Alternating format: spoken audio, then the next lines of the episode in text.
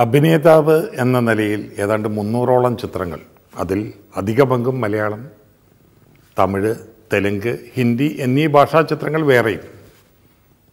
പതിനാറ് ചിത്രങ്ങൾക്ക് തിരക്കഥാകൃത്തായി ഏഴ് മലയാള ചിത്രങ്ങളുടെ സംവിധായകനായി ഏതാണ്ട് അത്ര അത്ര തന്നെ ചിത്ര തമിഴ് ചിത്രങ്ങളുടെയും സംവിധായകനായി. പല മലയാള ചലച്ചിത്രങ്ങളുടെയും പുറകിലെ മുഖ്യ പ്രണേതാവായി.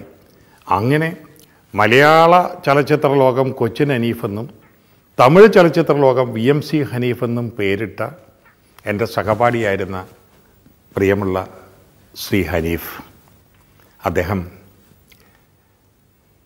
വിദ്യാർത്ഥി നാളുകൾ തൊട്ടേ അമേച്ചർ നാടകവേദിയിലെ പ്രത്യേകിച്ചും ചരിത്ര കഥാപാത്രങ്ങളെ അവതരിപ്പിക്കുന്ന അമേച്ചർ സ്വഭാവമുള്ള പ്രൊഫഷണൽ എന്ന അർത്ഥത്തിൽ അതൊരു സ്ഥിരലാവണമായി കൊണ്ട് നടക്കാത്ത അഭിനേതാക്കളെയും നാടക പ്രവർത്തകരെയും ഒരുമിച്ച് ചേർക്കുന്ന നാടക കൂട്ടായ്മകളിലെ താര സാന്നിധ്യമായിരുന്നു ഞങ്ങൾ ഒരുമിച്ച് ഹൈസ്കൂൾ കാലം ഒരേ സ്കൂളിലാണ് ചെലവഴിച്ചത് സെന്റ് അഗസ്റ്റിൻസ് ഹൈസ്കൂളിൽ ഞാൻ മലയാളം അനീഫ മലയാളം മീഡിയത്തിലും ഞാൻ ഇംഗ്ലീഷ് മീഡിയത്തിലുമാണ് പഠിച്ചിരുന്നതെങ്കിലും ജോസഫ് രഞ്ജി എന്ന് പറയുന്ന ഞങ്ങളുടെ പൊതുവായ ഒരു ചങ്ങാതി അനീഫ ഞാൻ. അങ്ങനെ ഞങ്ങൾക്കിടയിലുള്ള ഒരു അധിക കൂട്ടായ്മയുടെ സൗഹൃദത്തിന്റെ ഇഴയടുപ്പമുണ്ടായിരുന്നു. പലപ്പോഴും ഞാൻ ഓർമ്മിക്കുന്നത് രാവിലെ മേക്കപ്പ് തുടച്ചു മാറ്റിയതിന്റെ പാട് ബാക്കിയുമായി കാറിൽ വന്നിറങ്ങി നേരെ ഉറക്കച്ചടവോടെ ക്ലാസ് മുറിയിലേക്ക് കയറുന്ന അനീഫ.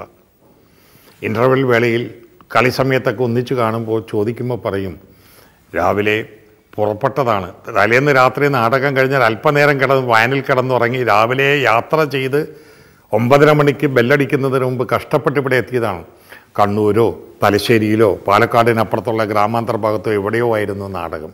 ചിലപ്പോൾ ക്ലാസ് വിട്ട് ഉച്ച തിരിഞ്ഞ് മൂന്നര മണിക്ക് ഞങ്ങളെല്ലാം പുറത്തിറങ്ങുമ്പോൾ അനീഫയെ അനയിച്ചു കൊണ്ടുപോകുവാൻ നാടകക്കാരുടെ വണ്ടികൾ കാത്തു നിൽക്കുന്നുണ്ടാകും. അനീഫ അഭിനയിച്ചിരുന്ന നാടകങ്ങൾക്ക് പകരം വയ്ക്കാൻ കഥാപാത്രങ്ങൾക്ക് പകരം വയ്ക്കാൻ മറ്റൊരു നടനെ ആ പ്രായത്തിൽ അത്തരം നാടക കൂട്ടായ്മയ്ക്ക് കണ്ടെത്തുക അത്ര എളുപ്പമായിരുന്നില്ല. അദ്ദേഹം അധികവും ചരിത്ര കഥാപാത്രങ്ങളാണ് അന്ന് നിറഞ്ഞാടിയിട്ടുള്ളത്. ഞങ്ങളുടെ സ്കൂളിലെ വാർഷിക ആഘോഷവേളകളിലും തന്റെ ചില കഥാപാത്രങ്ങളുമായി വന്ന് ചെറിയ നാടകങ്ങൾ അദ്ദേഹം അവതരിപ്പിച്ചിരുന്ന് ഞാൻ ഓർക്കുകയാണ്. ചെങ്കിസ് ഖാനാകാൻ അക്ബർ ചക്രവർത്തിയാകാൻ അങ്ങനെ എന്തെല്ലാം ഔറംഗസീബ് ആകാൻ അങ്ങനെയുള്ള കഥാപാത്രങ്ങളായി നിറഞ്ഞാടുവാൻ ഛത്രപതി ശിവാജിയാകുവാൻ. അങ്ങനെ ചരിത്രത്തിന്റെ താളുകളിൽ നിന്ന് എന്താണ് പറയുക വല്ലാതെ ജീവസുറ്റ കഥാപാത്രങ്ങളെ പകർന്നെടുത്ത് അവയ്ക്ക് വേണ്ട വേഷപ്രൗഢിയോടുകൂടി അനീഫയ്ക്ക് പൊക്കം കുറവാണ്. പക്ഷേ അനീഫ കഥാപാത്രമായി വേദിയിൽ നിൽക്കുമ്പോൾ അദ്ദേഹത്തിന്റെ ശരീരത്തിനുള്ളതിലേറെ കഥാപാത്രത്തിന്റെ പൊക്കം. ഗുരുവായൂർ കേശവന്റെ മുകളിൽ തിടമ്പേറ്റ് വയ്ക്കുമ്പോൾ കേശവന് മറ്റാനകളേക്കാൾ ഒരു എട്ടൊമ്പത് ഇഞ്ച് പൊക്കം കൂടുമായിരുന്നു എന്ന് പറഞ്ഞ് കേട്ടിട്ടുള്ളതിനോട് സമാനമായി തന്നെയാണ്. അനീഫയ്ക്ക് കഥാപാത്രത്തിന്റെ ഔന്നത്യം ഒരു പകർന്നാട്ടത്തിൽ പ്രാപ്യമായി വരുന്നത് നേരിൽ കണ്ട് അനുഭവിച്ചിട്ടുള്ള ആൾക്കാരാണ് ഞങ്ങൾ. അങ്ങനെ നാടക പ്ര പ്രവർത്തനവും വിദ്യാഭ്യാസവും ഏതാണ്ട് സമാന്തരമായി കൊണ്ടു നടക്കുന്നതിനിടയിലാണ് കേരളക്കരയിൽ ആദ്യമായി മിമിക്രി എന്ന് പറയുന്ന ഒരു കലാപ്രകാശനത്തിന് ഒരുപാട് ഒരുപാട് സാധ്യതകൾ ഉണ്ടായി വരുന്നത് ആ വേദിയിലെ മലയാള മിമിക്രി കലാധാരയിലെ ആദ്യത്തെ താരസാന്നിധ്യം കൊച്ചിൻ അനീഫായിരുന്നു.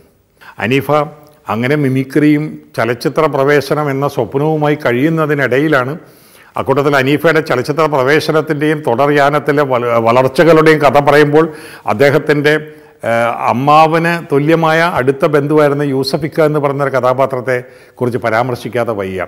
അനീഫ ചലച്ചിത്ര രംഗത്തേക്ക് കടന്നു വന്ന് അവിടെ ഒരു നിറസാന്നിധ്യമായി അംഗീകരിക്കപ്പെടുക എന്നുള്ളത് തന്റെ ജീവിതാഭിലാഷമായി കൊണ്ടു നടക്കുകയും അതിനുവേണ്ടി അനീഫയോടൊപ്പം ഏതളവ് വരെ വേണമെങ്കിലും ക്ലേശപ്പെടുവാനും അനീഫയും കൊണ്ട് നടക്കുവാനും തയ്യാറായിരുന്നൊരു മനുഷ്യനാണ് അദ്ദേഹം. വ്യക്തിപരമായ നിലയിൽ വലിയ അടുപ്പങ്ങളൊന്നും ഉണ്ടായിരുന്നില്ലെങ്കിലും എന്റെ പ്രിയ സുഹൃത്തായിരുന്ന Shri M D George Angel ഫിലിംസിന്റെ സാരഥിയായിരുന്ന എം ഡി ജോർജും റോസമ്മ ജോർജും. അവരുടെ ഒരു കുഞ്ഞിന് വളരെ ഗുരുതരമായൊരു രോഗാവസ്ഥ വന്നപ്പോൾ രക്തം ആവശ്യമായി വന്നപ്പോൾ ആ വിവരം അറിഞ്ഞ് മദ്രാശിയിൽ നിന്നും വെല്ലൂർ വരെ ചെന്ന് ഹോസ്പിറ്റലിന്റെ ഗേറ്റുകൾ അടച്ചിടിക്കുന്നത് കാര്യമാക്കാതെ മതിൽ ചാടിക്കടന്ന് രക്തദാനം നടത്തി പിറ്റേന്ന് ഒരു ചെറിയ സീനിൽ അഭിനയിക്കാനുള്ള ഊഴം തനിക്കായി കാത്തുവെച്ചിരിക്കുന്നു എന്ന് അറിഞ്ഞപ്പോൾ ബസ്സിൽ നിന്നുകൊണ്ട് യാത്ര ചെയ്ത് വീണ്ടും കോടമ്പക്കത്തെ സ്റ്റുഡിയോയിൽ വന്ന് ആ വേഷം അഭിനയിച്ച അനീഫയെക്കുറിച്ച് എന്റെ അടുത്ത് ഭയങ്കര വികാര വായ്പോടെ പറഞ്ഞിട്ടുള്ളത് ജോർജ് ദമ്പതികളാണ്. അങ്ങനെ സൗഹൃദത്തിന് വേണ്ടിയത് അളവ് വരെ പോകാനും അതിനിടയിൽ അഭിനയത്തിന്റെ ഊഴങ്ങൾ സ്വന്തമാക്കാൻ വേണ്ടി. ആ കാലഘട്ടത്തെക്കുറിച്ച് പറയുമ്പോൾ അനീഫ് ഇരിക്കുന്ന വേദിയിൽ വെച്ച് കാർട്ടൂണിസ്റ്റ് യേശുദാസനും ഞാനും ഒക്കെ പറയാറുള്ള തമാശകളെ വളരെ ഉദാരമായ സഹിഷ്ണുതയോട് കേട്ട് അതിലെ സ്വാരസ്യമോർത്ത് ഞങ്ങളെക്കാൾ കൂടുതൽ ചിരിക്കുമായിരുന്നു അനീഫ. അനീഫയ്ക്ക് പലപ്പോഴും ആ കാലഘട്ടത്തിൽ ലഭിച്ചു പോകുന്നത് വില്ലന്റെ തുണയാളിന്റെ ഒരു സിൽബന്തി വേഷമാണ് പലപ്പോഴും. കൊള്ളസംഘത്തിന്റെ മുമ്പിൽ അവിടെ നിന്ന് അത് കൊള്ളസംഘത്തിലേക്ക് പ്രവേശിക്കുന്ന വില്ലന്റെ എന്താണ് പറയുക രഹസ്യ അറയുടെ മുമ്പിൽ ചുവന്ന ബൾബ് കത്തി നിൽക്കുമ്പോൾ അവിടെ ആജ്ഞാനുവർത്തിയായി കൈകെട്ടി നിൽക്കുന്ന ഒരു തുണയാളന്റെ വേഷം. അങ്ങനെയുള്ള വേഷങ്ങൾ ഒരുപാട് ഒരുപാട് ആവർത്തിച്ച് അവതരിപ്പിക്കേണ്ടി വന്നിട്ടുണ്ട് അനീഫിക്ക് ആദ്യ ഊഴങ്ങളിൽ. ഞങ്ങൾ തമാശയ്ക്ക് കളിയാക്കി പറയുമായിരുന്നു കുടുംബ ബന്ധു ആരോ പ്രസവത്തിനായി അല്ലെങ്കിൽ ഓപ്പറേഷനായി ഹോസ്പിറ്റലിൽ അഡ്മിറ്റ് ആയിരിക്കുമ്പോൾ അനീഫ ഉറക്കക്ഷീണം കൊണ്ട് അതിന്റെ മുമ്പിലിരുന്ന് മെല്ലെ ഒന്ന് തൂങ്ങി. പെട്ടെന്ന് കണ്ണു തുറന്നപ്പോൾ ഓപ്പറേഷൻ തിയേറ്ററിന് മുമ്പിൽ ചുവന്ന ബൾബ് കത്തി നിൽക്കുന്നു. അറിയാണ്ട് അത് ഏതോ സിനിമയുടെ ചിത്രീകരണ വേളയാണെന്ന് ഓർത്ത് അനീഫ യെസ് ബോസ് എന്ന് ചാടി എഴുന്നേറ്റ് പറഞ്ഞു വന്നു. ഇത് കേട്ട് ഏറ്റവും കൂടുതൽ ചിരിക്കുകയും അതിന്റെ സ്വാരസ്യം ആസ്വദിക്കുകയും ചെയ്തിരുന്നതും അനീഫയാണ്. അങ്ങനെ കളിയാക്കി പറഞ്ഞുവെങ്കിലും എങ്ങനെയെന്നറിയാതെ ആരും ശ്രദ്ധിക്കാതെ അനീഫ പതുക്കെ പതുക്കെ തന്റെ വ്യാപനത്തിന് വേദികൾ തേടിയെടുക്കുകയായിരുന്നു. അനീഫ ഏറെക്കാലം എം ഡി ജോർജിനോടൊപ്പം ഒരു ഫ്ലാറ്റിൽ താമസിച്ചിരുന്നു. അത് കഴിഞ്ഞ് കുറേ കാലം ജോഷിയും അനീഫയും കൂടെ ചേർന്ന് ഒരു ഫ്ലാറ്റിൽ താമസിച്ചിരുന്നു. ഈ രണ്ട് സ്ഥലത്തും പലപ്പോഴും നിത്യസന്ദർശകനായി ഞാൻ പോയിട്ടുണ്ട്. ഒന്നോ രണ്ടോ ചാക്കുകൾ അനീഫയുടെ ഒരു സ്വകാര്യ സമ്പാദ്യത്തിലെ ഏറ്റവും വിലയേറിയ വസ്തുക്കളെ അവിടെ സൂക്ഷിക്കപ്പെട്ടിരുന്നു. അനീഫ ഏത് സിനിമ പ്രത്യേകിച്ച് അന്യഭാഷ ചിത്ര അന്യഭാഷകളിലുള്ള ഏത് സിനിമ കണ്ടാലും മലയാളത്തിലുള്ള പഴയ സിനിമകൾ കണ്ടാലും ഇംഗ്ലീഷ് ചിത്രങ്ങളോ ഹിന്ദി ആവട്ടെ തമിഴാവട്ടെ തെലുങ്കാവട്ടെ കന്നഡയാവട്ടെ ഏത് ഭാഷയിലുള്ള ചലച്ചിത്രങ്ങൾ കണ്ടാലും അതിലെ നാടകീയ മുഹൂർത്തങ്ങൾ എന്തെല്ലാം ഉണ്ടെങ്കിൽ അതെല്ലാം അടിവരയിട്ടുകൊണ്ട് നോട്ട് ബുക്കിൽ പകർത്തി വയ്ക്കും ഏത് സിനിമയിലെ ഏത് കഥാപാത്രം ഏത് കഥാപാത്രത്തോട് എവ്വിധം പെരുമാറി അതിൽ നിന്നുണ്ടായ നാടകീയ സാധ്യതകൾ എന്താണ്? അതിനെ മലയാളത്തിലേക്ക് ആക്കുകയാണെങ്കിൽ എങ്ങനെയെല്ലാം നമുക്ക് അതിനെ മാറ്റി പ്രതിഷ്ഠിക്കുവാൻ കഴിയും? ഇങ്ങനെ എഴുതിയ നിരവധി നോട്ട് ബുക്കുകളുടെ ഒരു വലിയ കൂമ്പാരമാണ് ഈ ചാക്കുകെട്ടുകൾ നിറയെ ഉണ്ടായിരുന്നത്. ഞാനൊക്കെ തമാശയോടെ ചിരിക്കുമായിരുന്നു എന്തിനാണ് ഈ വ്യർത്ഥ വ്യായാമം? അത് വ്യർത്ഥ വ്യായാമമായിരുന്നില്ലെന്ന് അനു നമ്മുടെ മുമ്പിൽ അനീഫ സാക്ഷ്യപ്പെടുത്തി തന്നു തന്റെ കർമ്മയാനത്തിൽ. സംവിധായകൻ എന്ന രീതിയിലുള്ള അനീഫയുടെ കടന്നു കടന്നുവരവ് തുടർന്ന് അനീഫ അനീഫയ്ക്ക് മണ്ണിൽ മുമ്പതിനു വേണ്ടിയും അല്ലാതെയും അനീഫ നിർമ്മിച്ച സംവിധാനം ചെയ്ത് അവതരിപ്പിച്ച ചില ചിത്രങ്ങൾ വൻ വിജയങ്ങളായി. ആ വിജയങ്ങൾ കാണുകയും അതിലെ പ്രമേയത്തിലെ നാടകീയ സന്ധികളെ ഇഴകോർത്തതിൽ അനീഫ കാണിച്ച നൈപുണ്യത്തെ തിരിച്ചറിയുകയും ചെയ്തുകൊണ്ട് ദക്ഷിണേന്ത്യൻ സിനിമയിലെ തന്നെ ശക്തി ചൈതന്യമായിരുന്ന മുത്തുവേൽ കരുണാനിധി എന്ന എം കരുണാനിധി അനീഫയുടെ ഈ രചനയിലും ആവിഷ്കാര കൗശലത്തിലും ആകൃഷ്ടനായി അദ്ദേഹത്തിന്റെ നിർമ്മാണ സ്ഥാപനം. അനീഫയുടെ തിരക്കഥയ്ക്ക് മൊഴിമാറ്റം നടത്തുവാൻ കരുണാനിധി തന്നെ തയ്യാറായിക്കൊണ്ട് അനീഫയുടെ പല മലയാള ചിത്രങ്ങളും തമിഴകത്ത് നിർമ്മിക്കുകയുണ്ടായി. അവ തമിഴിലും വൻ വിജയങ്ങൾ കൊയ്യുകയും ചെയ്തത് നമ്മുടെ ചലച്ചിത്ര ചരിത്രത്തിന്റെ ഭാഗമായി നമുക്ക് വായിച്ചെടുക്കാവുന്ന. അനീഫ എന്ന് പറയുന്ന നടന്റെ തിരക്കഥാകൃത്തിന്റെ സംവിധായകന്റെ ജനപ്രിയ സിനിമകളിലൂടെയുള്ള ജൈത്രയാത്രയുടെ ഒരു വലിയ പുഷ്കല കാലഘട്ടമാണ് ഈ അന്വേഷണം നമ്മുടെ മുമ്പിൽ അനാവൃതമാക്കി തരുന്നത്. എറണാകുളം നഗരത്തിലെ ഏതാണ്ട് മർമ്മഭാഗം എന്ന് പറയാവുന്ന തിരക്കേറിയ വീതികളുടെ ഉൾവീതികളിലാണ് അനീഫയുടെ ജനനം. വെളുത്തെടുത്ത് തറവാട്ടിലെ എ ബി മുഹമ്മദിന്റെയും ഹജറയുടെയും മകനായി. സെന്റ് ആസ്റ്റൻ സ്കൂളിൽ പഠിക്കുമ്പോൾ ഞങ്ങൾ ചങ്ങാ ചങ്ങാതികളായിരുന്ന കഥ ഞാൻ മുൻപേ പറഞ്ഞു. ഞങ്ങൾ ഞാനും മുൻപേ സൂചിപ്പിച്ച ജോസഫ് രഞ്ജിയും എറണാകുളം ശീമ ഇന്ന് ശീമാട്ടി നിലനിൽക്കുന്നതിന്റെ തൊട്ടടുത്തുള്ള സെന്റ് പീറ്റേഴ്സ് ചാപ്പലിലെ ആ ഒരു ക്രൈസ്തവ ദേവാലയത്തിലെ സൺഡേ സ്കൂൾ വിദ്യാർത്ഥികളായിരുന്നു. ഞങ്ങളുടെ സൺഡേ സ്കൂൾ വാർഷികത്തിന് ഒരു ചെറിയ നാടകരംഗം അഭിനയിക്കുന്ന ഒരു ആവശ്യം വന്നു. അപ്പോൾ രഞ്ജിയും രഞ്ജിയുടെ സഹോദരനായ കസിനായിരുന്ന മോട്ടിയും എല്ലാം ചേർന്ന് ഏതാണ്ട് നിർബന്ധപൂർവം തന്നെ എന്നെ അഭിനയിക്കാനായി എന്റെ ജീവിതത്തിലെ നാടകരംഗത്തെ ഏക അഭിനയ പ്രവേശം എന്ന് പറയുന്നത് അതാണ്. അത് ചെറിയ വളരെ ചെറിയൊരു വേഷമാണ്. യേശുക്രിസ്തുവിന്റെ വേഷമാണ്. അതും കുരിശാരോഹണത്തിനായി അദ്ദേഹത്തെ മുൾക്കിരീടം ചൂടിച്ച് കുരിശും ചുമന്നുകൊണ്ട് അദ്ദേഹം നടക്കുകയും റോമ പട്ടാളക്കാരനായ രഞ്ജിയുടെ കഥാപാത്രം എന്നെ ചാട്ടവാറ് കൊണ്ട് അടിച്ച് ഞാൻ കുഴഞ്ഞ് വീണ് വളരെ വേദനകൾ അനുഭവിച്ചുകൊണ്ട് വീണ്ടും ആയാസപ്പെട്ട് എഴുന്നേറ്റ് നടന്ന് അങ്ങോട്ടേക്ക് പോകുന്ന ഒരു ചെറിയ രംഗം മാത്രമാണ് അഭിനയിക്കാനുള്ളത്. പക്ഷേ എന്റെ മുഖത്തെ യേശുക്രിസ്തുവിന്റെ മുഖമാക്കി മാറ്റുന്നതിന് ആശ്രയമായി ഞങ്ങളുടെ മുമ്പിൽ മറ്റൊരാളില്ലായിരുന്നു കൊച്ചൻ അനീഫ ഒഴികെ. അനീഫയുടെ ചിത്രങ്ങളുടെ വലിയ വലിയ ജൂബിലി ആഘോഷങ്ങൾ നടക്കുമ്പോഴും അനീഫ മലയാള സിനിമയിലെ ഒരു വലിയ താരസാന്നിധ്യമായി മാറിക്കഴിയുകയും ചെയ്തപ്പോഴും പലപ്പോഴും ഞാൻ അടുത്തേക്ക് വിളിച്ചിട്ട് പറയും മറ്റുള്ളവരുടെ മുമ്പിൽ പറയും എന്റെ ആദ്യത്തെ മേക്കപ്പ് മാനാണ് കൊച്ചൻ അനീഫ എന്ന് അനീഫയാണ് എന്റെ മുഖത്തിന് യേശുക്രിസ്തുവിന്റെ മുഖവുമായി ഒരു സാമ്യമുണ്ടാകുന്ന രീതിയിലൊരു ചമയ പകർച്ച കൊണ്ട് എന്നെ അന്ന് പിന്തുണച്ചത്. അതുമായി ബന്ധപ്പെട്ട ഒരു അമളിയുടെ കഥ കൂടി ഞാനും അനീഫയും മറ്റുള്ളവരുടെ മുമ്പിൽ വെച്ച് പലപ്പോഴും പറഞ്ഞ് ആസ്വദിക്കാറുണ്ടായിരുന്നു. ഞാൻ ഇതൊരു കെട്ടി ഉയർത്ത വേദിയിലൊന്നുമല്ല ഒരു പള്ളി കെട്ടിടത്തിന്റെ വരാന്തയാണ് സ്റ്റേജായിട്ട് ഉപയോഗിച്ചിരുന്നത്. അപ്പോൾ അതിനപ്പുറത്ത് മുറിക്കകത്ത് നിന്നുകൊണ്ട് യേശുക്രിസ്തുവും റോമൻ പടയാളിയും കൂടെ നടന്ന് ആ വരാന്തയിലേക്കുള്ള പ്രവേശന ഭാഗം വേദി പോലെ അലങ്കരിച്ച് വെച്ചിരിക്കുന്നതിന്റെ മുമ്പിൽ വന്ന് ഭാവാഭിനയം കഴിഞ്ഞ് തിരിച്ച് നടന്നു പോകാൻ യേശുക്രിസ്തുവിന് പറ്റാത്തത് കൊണ്ട് ഈ വരാന്തയുടെ ഇങ്ങേ അറ്റത്തേക്ക് പോകണം. പക്ഷേ അവിടെ ഇറങ്ങിപ്പോകാൻ പറ്റാത്ത വിധത്തിലൊരു തിണ്ണയുണ്ട്. അപ്പോൾ അവിടെ വന്ന് പതുങ്ങിക്കിടന്ന് അടുത്ത രംഗാവിഷ്കാരം വേറെ നടന്മാരെയാണ്. മോട്ടി അവതരിപ്പിക്കുന്ന ഏതോ കഥാപാത്രമാണ്. അത് നടന്നുകൊണ്ടിരിക്കുന്നതിന്റെ ഇടയിൽ ആളുകൾ ആരും ശ്രദ്ധിക്കില്ല എന്ന ഒരു ഒരു എന്താ പ്രത്യാശയിലും യേശുക്രിസ്തു കുരിശാദ്യം താഴത്തേക്ക് അപ്പുറത്തേക്ക് വലിച്ചെറിഞ്ഞു പിന്നെ യേശുക്രിസ്തു ചാടി പുഴയെ ഈ റോമൻ പടയാളിയും കൂടെ ചാടി ചാടി അപ്പുറത്തേക്ക് ഓടുമ്പോൾ പാവം മോട്ടിയുടെ അഭിനയം ആരും കാണാതെ അന്ന് സന്നിഹിതനായിരുന്ന മുഖ്യാതിഥിയായി പിന്നീട് കേരളത്തിലെ യാക്കോബായ സഭാ വിഭാഗത്തിന്റെ കാതോലിക്ക ബാബയായി മാറിയ ബസേലിയസ് പൗലോസ് ദിയന അടക്കമുള്ള ആളുകൾ ആർത്ത് ചിരിച്ചതും സദസ്സിന്റെ മുമ്പിൽ ഞങ്ങൾ ഒരല്പം അമളി പണഞ്ഞവരായി എലിബ്യരായി മേക്കപ്പെല്ലാം അഴിച്ചു മാറ്റിക്കൊണ്ട് ഇപ്പുറത്ത് വന്നിരുന്നപ്പോൾ നമ്മളെ അമ്പരപ്പെടുത്തിക്കൊണ്ട് ഏറ്റവും മികച്ച നടനുള്ള ഒരു ചെറിയ കപ്പ് എനിക്ക് സമ്മാനിച്ചതും ഞാൻ ഇപ്പോഴും ഓർക്കുന്നു. അപ്പോൾ ആദ്യത്തെ പുരസ്കാരം എന്റെ ജീവിതത്തിൽ ലഭിക്കുന്നത് അഭിനയത്തിനാണ്. അതിന് നിമിത്തമായത് അനീഫിയാണ്. എന്നെ എന്റെ ആദ്യത്തെ ചമയം എന്നെ അണിയിച്ചത് അനീഫയാണ്. അവിടെ മാത്രമല്ല അനീഫ സൗഹൃദത്തിന്റെ പേരിൽ സഹായഹസ്തങ്ങളോ അല്ലെങ്കിൽ തന്റെ സുഹൃത്തുക്കൾ കൂടി തന്നെക്കാൾ നല്ല നിലയിലേക്ക് ഇതിൽ കടന്നു വരണമെന്ന് ആഗ്രഹിച്ചുകൊണ്ട് നടത്തിയിട്ടുള്ള ഇത്തരം ഇടപകർച്ചകൾ. ഞാൻ മഞ്ഞുലാസിന്റെ ഞാൻ ഞാൻ മാത്രം എന്ന ചിത്രത്തിന് കഥ എഴുതുകയും പിന്നീട് തിരക്കഥാകർത്തായ ഭരതന്റെ ചാമരത്തിലൂടെ വരികയും ഇതിനൊക്കെ മുമ്പ് മങ്കട വീർമയുടെ കൂടിയാട്ടം എന്ന് പറയുന്ന നടക്കാതെ പോയൊരു സിനിമയ്ക്ക് വേണ്ടി തിരക്കഥ എഴുതിയൊക്കെ ചെയ്ത് സിനിമയുടെ ആ വേദിയിലേക്ക് മെല്ലെ കടന്നു വരുമ്പോൾ ഏതാണ്ട് നിർബന്ധപൂർവം തന്നെ തനിക്ക് സ്വാധീനിക്കാൻ കഴിയുന്ന ശ്രീസായി പ്രൊഡക്ഷൻസ് അടക്കം എ ബി രാജ് സാർ അടക്കം സ്വപ്ന ഫിലിംസ് ബേബി അടക്കമുള്ള പലരുടെ അടുത്തും ജോൺ എന്റെ കൂട്ടുകാരനാണ്. അവന്റെ കയ്യിൽ നല്ല കഥകളുണ്ട്. അവന് നല്ല തിരക്കഥ എഴുതാൻ കഴിയും. നിങ്ങൾ അവനെ പരീക്ഷിക്കൂ എന്ന് പറഞ്ഞ് പല നിർമ്മാതാക്കളും എന്നെ ബന്ധപ്പെടുന്നു. അനീഫ പറഞ്ഞു നിങ്ങളുടെ കയ്യിൽ ഒരു പുതിയ സബ്ജക്റ്റ് ഉണ്ട്. ഏത് സബ്ജക്റ്റ് എന്ന് എനിക്ക് അറിഞ്ഞുകൂടാ പക്ഷേ ഇയാളെ ഇങ്ങനെ ഇങ്ങനെ ഒന്ന് പ്രഷറൈസ് ചെയ്താൽ ഇവന്റെ മനസ്സിൽ നിന്ന് കഥകൾ വരും. ആ കഥകൾ ഇവിടെ സിനിമയാകും. അങ്ങനെ താൻ ശ്രമിച്ചുകൊണ്ടിരിക്കുന്ന ഇരിപ്പിടം അതേപോലെ തന്നെ മാന്യമായ ബഹുമാന്യമായ ഒരു ഇരിപ്പിടം തന്റെ ചങ്ങാതിക്കും ഉണ്ടാകും ഉണ്ടാകണം എന്ന ആഗ്രഹത്തോടെ അതിനുവേണ്ടി ഞാൻ പോലും അറിയാതെ ഒരുപാട് ശ്രമങ്ങൾ നടത്തിയിട്ടുള്ള പ്രിയ ചങ്ങാതിയാണ് അനീഫർ. ഞാനിപ്പോഴും ഓർക്കുന്നു ഈ വല്ലപ്പോഴുമൊക്കെ കണ്ടുമുട്ടുന്ന സമയത്ത് പുറകിലൂടെ വന്ന് കെട്ടിപ്പിടിക്കുകയും ഞാനാണിത് അനീഫയാണ് എന്ന് നമ്മൾ തിരിഞ്ഞു നോക്കാതെ നമ്മളെ ബോധ്യപ്പെടുത്തുന്നതിന് വേണ്ടി ഈ നമ്മുടെ ഈ വലതുവശത്തെ തോളിൽ അദ്ദേഹം പല്ലമർത്തി ഒരു കടി കടിക്കും. ആ കാലഘട്ടത്തിൽ ഞാൻ എപ്പോഴും പറയാം നിന്റെ കടി കൊണ്ട് കൊണ്ട് കൊണ്ട് എന്റെ ഈ വലത് തോളിന്റെ ഇവിടെ മുഴുവൻ ദന്തക്ഷതങ്ങളാണ്. പെൺകുട്ടികളുടെ ദന്തക്ഷതങ്ങളല്ലല്ലോ ഇത് സുഹൃത്തിന്റെ ദന്തക്ഷതമല്ലേ അത് നിനക്ക് അഭിമാനമാണ് എന്ന് പറയുമായിരുന്നു അനീഫ. ഒരു ഹൃദയവിശുദ്ധിയുടെ സൗഹൃദ കൈ എന്താ പറയുക പകർച്ചയുടെ എത്തരത്തിലുള്ള ഒരുപാട് ഒരുപാട് നിമിഷങ്ങൾ മനസ്സിൽ കെട്ടി വരികയാണ് അനീഫ മരിച്ചൊരു വർഷം കഴിഞ്ഞപ്പോൾ അനീഫയുടെ ഒരു അനുസ്മരണം എറണാകുളത്തെ വൈ എം സി ഓഡിറ്റോറിയത്തിൽ നടത്തി മമ്മൂട്ടി മോഹൻലാലും ഒക്കെ അടങ്ങുന്ന ഒരു വേദിയാണ് അനുസ്മരണം നടത്താനുള്ള നിയോഗം എനിക്കായിരുന്നു ഞാനിങ്ങനെ കഥകളെല്ലാം പറഞ്ഞ് അവസാനിപ്പിച്ച് കഴിഞ്ഞപ്പോൾ മമ്മൂട്ടി എഴുന്നേറ്റ് നിന്നിട്ട് ചോദിച്ചു താനാ താനും പിന്നെ തന്റെ കൂടെയുള്ള റോമൻ പടയാളിയും കൂടെ മതിൽ ചാടിയതും അനീഫ തലയിൽ കൈവച്ചുമായ കാര്യം താൻ പറഞ്ഞില്ലല്ലോ.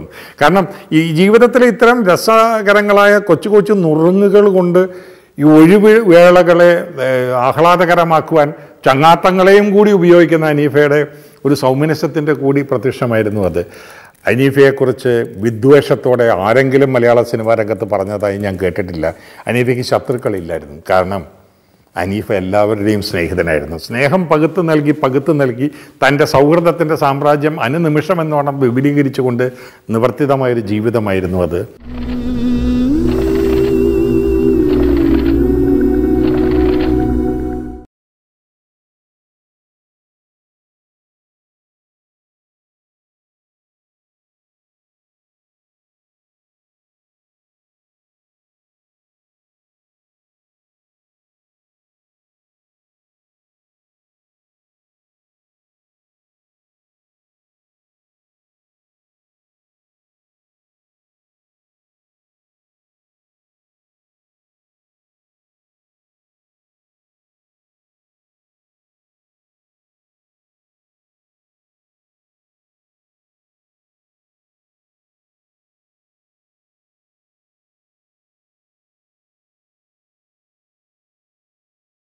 വളരെ വൈകിയാണ് അനീഫ വിവാഹം കഴിച്ചത്. അദ്ദേഹത്തിന്റെ വിവാഹ സൽക്കാര വേളയിൽ ഞാൻ ചെന്നിരുന്നു. ഞാൻ ഒരുപാട് അതിഥികൾ ഇങ്ങനെ മെല്ലെ നിരനിരയായി നിന്നാണ് വേദിയിലേക്ക് വന്നത്. ഞാൻ ചെന്നു എന്നെ ഭാര്യയ്ക്ക് പരിചയപ്പെടുത്തുക ഒന്നും ചെയ്യാതെ കെട്ടിപ്പിടിച്ചുകൊണ്ട് ഒടുവിൽ ഞാനും കല്യാണം കഴിച്ചടോ എന്ന് എന്റെ കാതിൽ മന്ത്രിച്ച കൊച്ചൻ അനീഫ. അത് പറയുമ്പോൾ അവന്റെ ശബ്ദത്തിനും അവന്റെ സ്പർശത്തിനും ഉണ്ടായിരുന്ന ഒരു ഊഷ്മളതയിലെ ചോര വിശുദ്ധി. അതിന്റെ നേര് ശുദ്ധി. ഇതെല്ലാം എന്റെ മനസ്സിൽ ഇപ്പോഴും ഞാൻ അനുഭവിച്ചറിയുന്നുണ്ട്. അത് കഴിഞ്ഞ് അനിയഫയ്ക്ക് ഏറെ വൈകിയാണ് കുഞ്ഞുങ്ങളുണ്ടാകുന്നത് രണ്ട് ഇരട്ട കുട്ടികൾ അവരെ ഒരു തവണ മാത്രമേ ഞാൻ കണ്ടിട്ടുള്ളൂ. പിന്നീട് പിന്നീട് അനീഫയ്ക്ക് എന്തോ രോഗമാണെന്നും പഴയ പോലെ സജീവമല്ലെന്നും ഞാൻ അറിയാനിട വന്നു അങ്ങനെ അനീഫയെ തേടി ചിലപ്പോഴൊക്കെ ഞാൻ ഫോൺ ചെയ്യുമ്പോൾ ഫോണിൽ കിട്ടാതെയായി. പിന്നീട് അനീഫയുടെ മൊബൈൽ നമ്പർ കണ്ടുപിടിച്ച് അതിൽ വിളിച്ചപ്പോൾ കുഴപ്പമൊന്നുമില്ല ജോനെ ഒരു ചെറിയ പ്രോബ്ലം ഉണ്ട്. അത് ഞാൻ ഒന്ന് ഒന്ന് രണ്ട് ആഴ്ച കൊണ്ട് ശരിയാവും.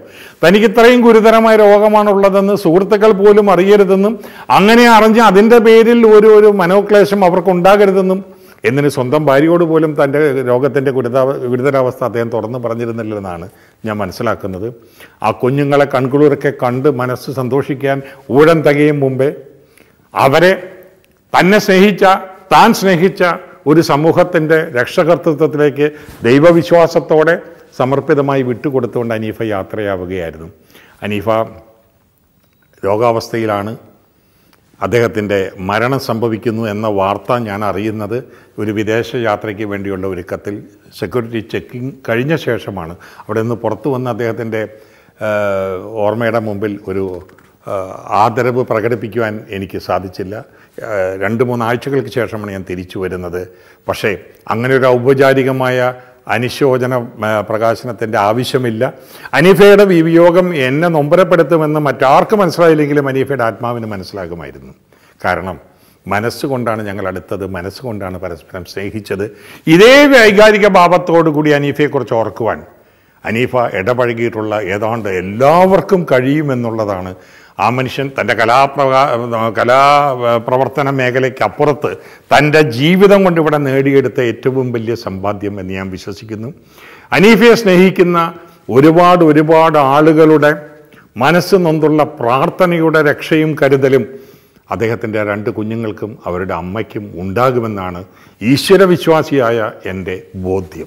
അനീഫ എറണാകുളത്ത് ഏതോ ചിത്രത്തിന്റെ സംവിധാന തിരക്കിലാണ്.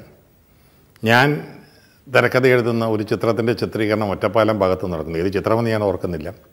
അതിലൊരു കഥാപാത്രമുണ്ട്. ആ കഥാപാത്രമായിട്ട് വരാമെന്ന് പറഞ്ഞിരുന്ന നടന് പെട്ടെന്ന് ഒരു ഡേറ്റിന്റെ ക്ലാഷ് വന്നത് മൂലം അദ്ദേഹത്തിന് വരാൻ കഴിയുന്നില്ല. പകരം ആര്? വിളിക്കാൻ വിളിക്കാമായിരുന്നു. പക്ഷേ അയാൾ ഷൂട്ടിങ്ങിന്റെ തിരക്കിലാണല്ലോ.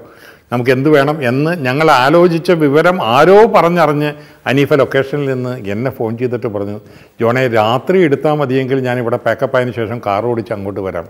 ഒരു ഒരു ക്യാരക്ടറിന് ആർട്ടിസ്റ്റിനെ കിട്ടാത്തതിന്റെ പേരിൽ ജോൺ ജോൺ പടത്തിന് ഒരു വിഘ്നം ഉണ്ടാവരുത്. എനിക്ക് സ്ട്രെയിനാണ് അത് സാരമാക്കണ്ട ഞാൻ വരാം. പക്ഷേ അത് പകൽ ചിത്രീകരിക്കേണ്ട രംഗമായിരുന്നു. അതിനുവേണ്ടി അനീഫ ഷൂട്ടിംഗ് നിർത്തി വയ്ക്കുന്നത് സാഹസമാകും. സാരമില്ല ഇനി വേറെ ആരെങ്കിലും വെച്ചത്. അത് ഞങ്ങൾ ചെയ്തോളാം.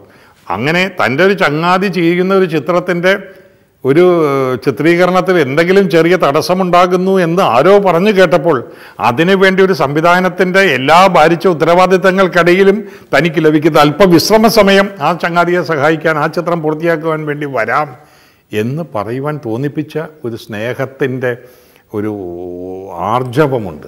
അതായിരുന്നു അനീഫ എന്ന് പറയുന്നത്. അനീഫ ഒരു ചിത്രമെടുത്തു വാത്സല്യം എന്ന പേര്. ലോഹിതദാസിന്റെ രചനയായിരുന്നു അത്. ലോഹിതദാസിന്റെ രചനയിൽ ആ ചിത്രം ചെയ്യുമ്പോൾ ലോഹിതദാസ് അതിന്റെ എഴുത്ത് മട്ടത്തിലൂടെ ഏത് തരത്തിലുള്ളൊരു സിനിമയാണോ സങ്കല്പിച്ചത് അത് അതിനേക്കാൾ മനോഹരമായി തന്നെ പകർത്തിക്കാട്ടുന്നതിൽ അനീഫ കാണിച്ച സമർപ്പിതമായ ഒരു ശ്രദ്ധ പ്രത്യേകം എടുത്തു പറയേണ്ടതാണ്.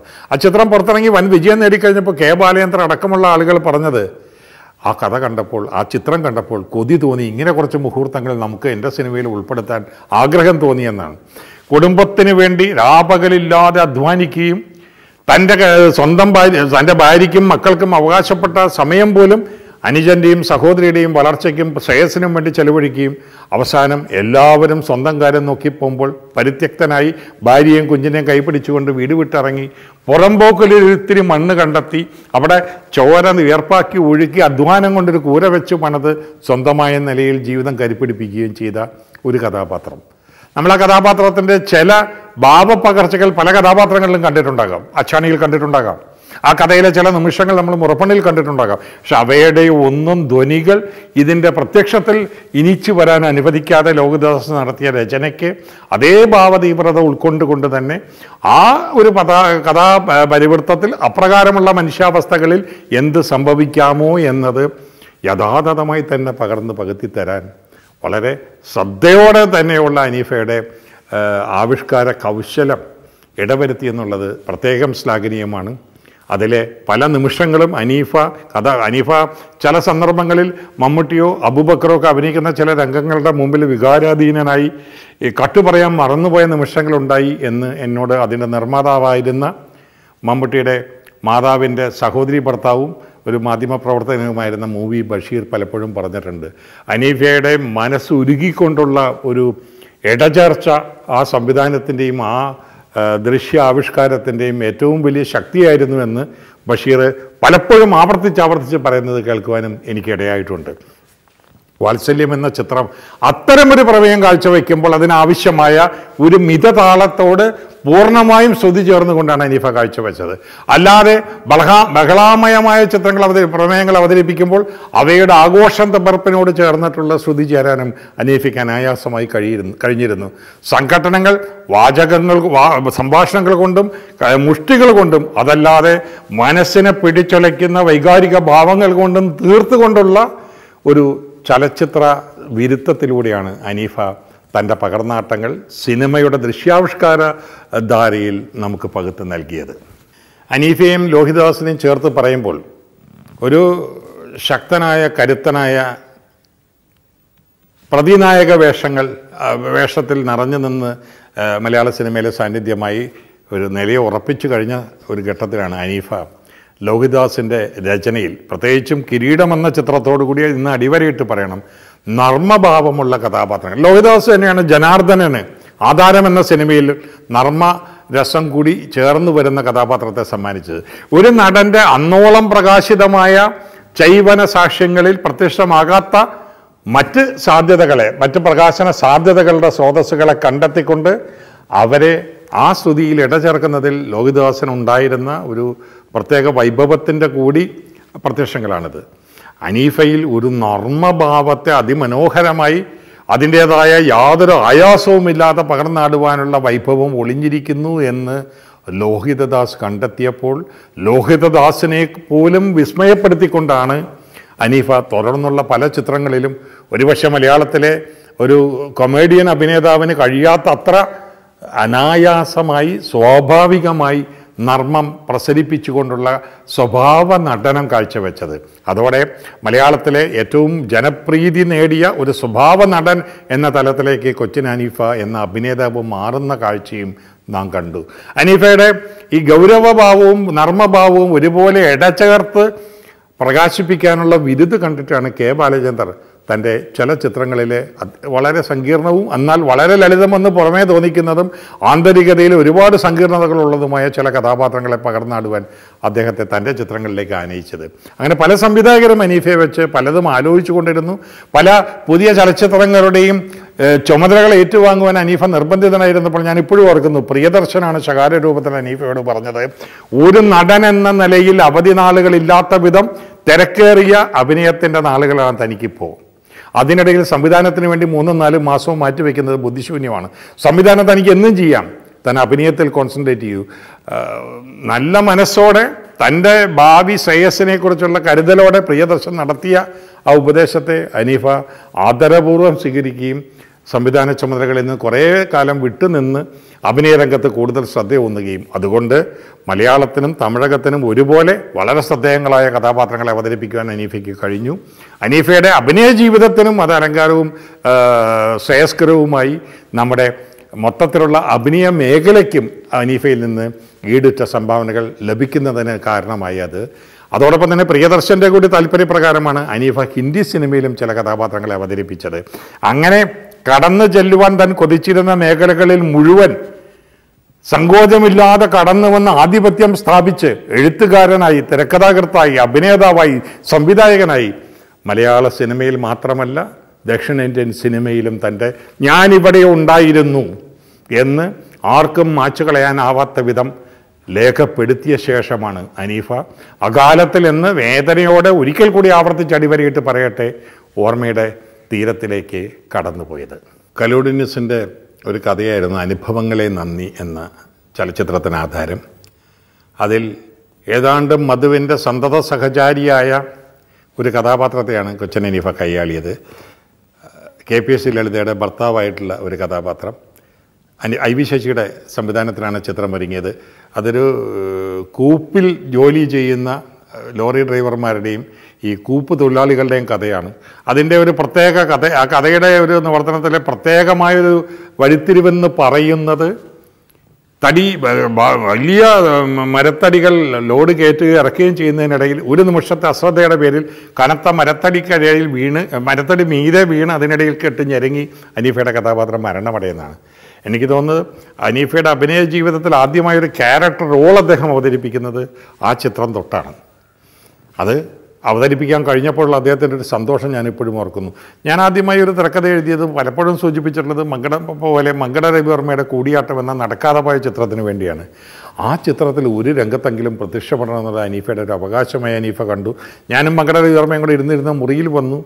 അപ്പോൾ രവിവർമ്മ സങ്കോചത്തോട് പറഞ്ഞു ഇങ്ങനെയുള്ള ഒരു രൂപത്തിലുള്ള സാർ സാറിന്റെ മനസ്സിലുള്ള കഥാപാത്രത്തിന്റെ രൂപം എന്തായിരുന്നാലും ആ രൂപമായി സ്വയം മാറുവാൻ ഞാൻ തയ്യാറാണ്. അങ്ങ് എടുക്കുന്ന ചിത്രത്തിൽ ഒരു ഫ്രെയിമിലെങ്കിലും ഞാനുണ്ടാവണം.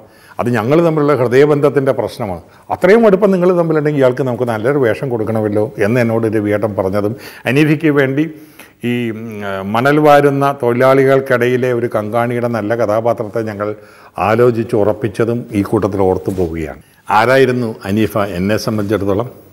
ചങ്ങാതിയായിരുന്നു. ആവോളം സ്നേഹം പകുത്തു നൽകിയ നല്ല ചങ്ങാതിയായിരുന്നു. എന്റെ നന്മയിൽ എന്റെ വളർച്ചയിൽ ഏറ്റവും കൂടുതൽ ആഹ്ലാദിച്ചിരുന്ന അഭ്യുതകാംക്ഷിയായിരുന്നു അതോടൊപ്പം തന്നെ തന്റേതായ പാതയിൽ തനിക്കൊരു ഇടം സ്വന്തമാക്കണം എന്ന തീവ്രമായ നിഷ്ഠയോടുകൂടി അഹോരാത്രം അതിനുവേണ്ടി യജ്ഞിച്ച ഒരു അധ്വാനശീലനായ കലാകാരനായിരുന്നു. അധ്വാനശീലൻ എന്ന് പറയുമ്പോൾ അതിന്റെ ഭൗതികാർത്ഥത്തിലല്ല ഞാൻ പറയുന്നത് മാനസികമായ ഒരു സാധകത്തിന് തുല്യമായ അധ്വാനം എന്ന അർത്ഥത്തിലാണ്. അനീഫ നേടിയതൊന്നും അദ്ദേഹത്തിന് ഒരു ഭാഗ്യമായി വർഷിച്ച് കിട്ടിയതല്ല. അത് പടപൊരുതി നേടിയതാണ് നേട്ടങ്ങൾ അത്രയും. അർഹിക്കുന്ന സാമ്രാജ്യമാണ് അദ്ദേഹം സ്വന്തമാക്കിയത്. പക്ഷേ അതിന്റെ ആനുകൂല്യങ്ങളും സുഖ ആർഭാടങ്ങളും കൊതി തീരുവോളം ആസ്വദിക്കാൻ കഴിയാതെ സ്വകാര്യ ജീവിതത്തിൽ നേരത്തെ സൂചിപ്പിച്ചതുപോലെ ആ സൗഭാഗ്യങ്ങളും കൊതി തീരെ ആസ്വദിക്കാൻ കഴിയാതെ ആ കുഞ്ഞോമനകളെ തന്റെ പ്രിയ പത്നിയുടെ സംരക്ഷണയിൽ തന്റെ സൗഹൃദങ്ങളുടെ തണലിന്റെ സംരക്ഷണ പ്രത്യാശയിൽ വിട്ടുകൊടുത്തുകൊണ്ട് അദ്ദേഹം സമയതീരത്തിനപ്പുറത്തേക്ക് കടന്നു പോവുകയായിരുന്നു. സ്നേഹത്തിന്റെ പ്രതീകമായി ഞങ്ങൾ കുറേ പേരുടെ മനസ്സിൽ ഇന്നും സന്നിഹിതനായിരിക്കുന്ന അനീഫ താങ്കൾക്ക് ഞങ്ങളുടെ സ്നേഹപ്രണാമം